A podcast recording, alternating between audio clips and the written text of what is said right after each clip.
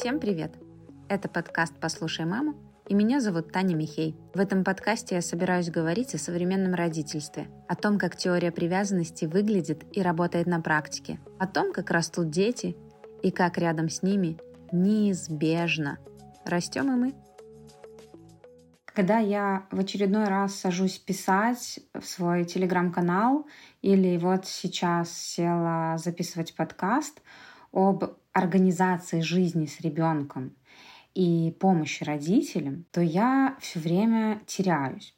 Потому что тема это настолько объемная и многогранная, что даже часто не ясно, откуда вообще нужно начинать, чтобы это вообще было начало. Ну, начать с чего-то приходится. Есть такая идея, что ребенку непременно нужны перед глазами какие-то модели поведения, какие-то ролевые модели для того, чтобы вырасти и потом иметь возможность эти ролевые модели применить при построении близких отношений. Ну, они нужны, кто бы спорил. Но вот только часто под этим подразумевается какой-то единственно верный, какой-то классический вариант семьи, мама, папа, ребенок или мама, папа, несколько детей. Якобы, если семья не такая, то каких-то моделей ребенку будет не доставать, и ребенок может вырасти каким-то неполноценным. И, в общем-то, такой вариант семьи про мама, папа и ребенок или несколько детей, это тоже вполне годный, хороший вариант, но ведь так бывает не всегда. В жизни случается всякое. На самом же деле ребенку действительно достаточно одного адекватного взрослого,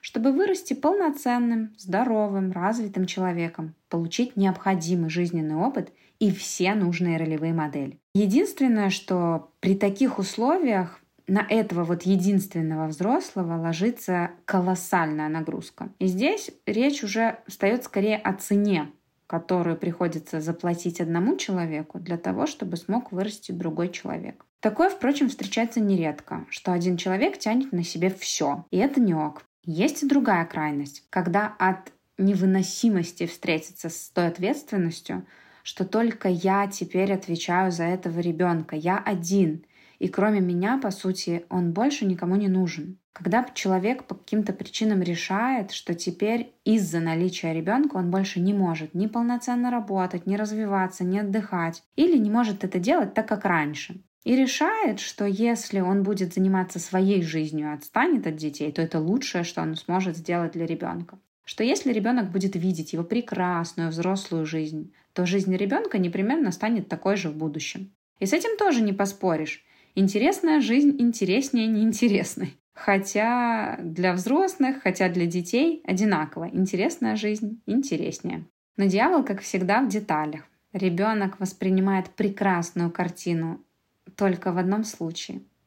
В том случае, если у взрослого и ребенка есть отношения, и ребенок как бы включен в эту прекрасную жизнь взрослых, хотя бы в какую-то значимую ее часть. Потому что если ребенок вынужден наблюдать ее со стороны, то, в принципе, эта картинка так и останется для него картинкой. И пока взрослый живет свою прекрасную жизнь, то ребенок вместо того, чтобы впитывать это, тупо чувствует себя одиноким. И это тоже не ок.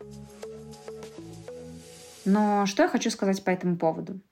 Если мы хотим, чтобы ребенок вырос и был способен на близкие отношения, то вкладываться в отношения с ребенком действительно придется. Проводить с ним время действительно важно. Но из-за этого не обязательно не класть свою жизнь на алтарь родительства, не сбегать с головой в карьеру или куда бы то ни было. От невыносимости все это вывозить одному. Я уже писала об этом много-много раз, но мне не лень написать еще раз.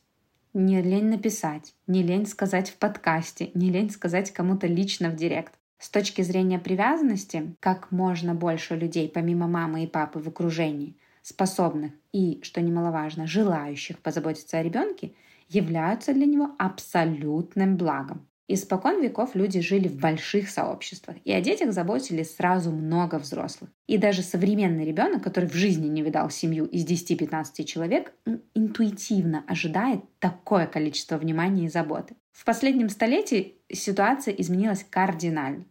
Семья из двух человек, а часто это только одна мама, которая включена в жизнь ребенка, оказались заперты в пределах какой-нибудь одной небольшой городской квартиры с ребенком один на один. И так, возможно, на несколько лет раннего детства ребенка.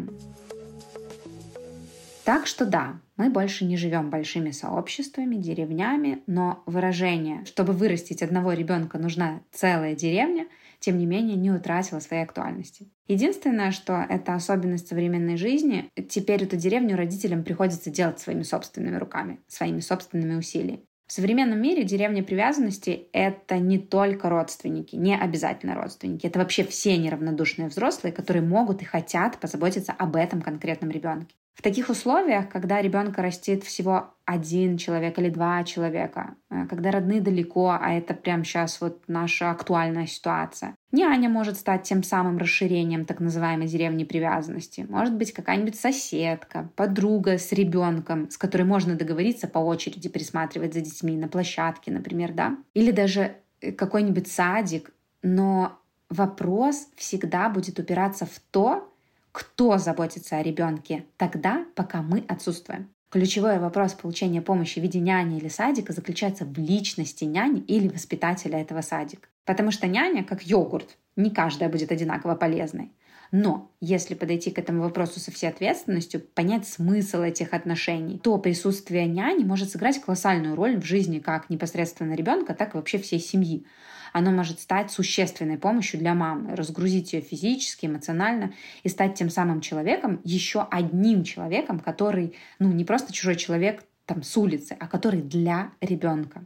Именно поэтому лично для меня не имеет абсолютно никакого значения ни регалии, ни опыт работы, ни рекомендации других родителей, ни возраст этого человека, ни какие-то даже знания о теории привязанности или по развитию детей. В своей жизни я столкнулась со случаями, что огромный педагогический стаж порой только мешает.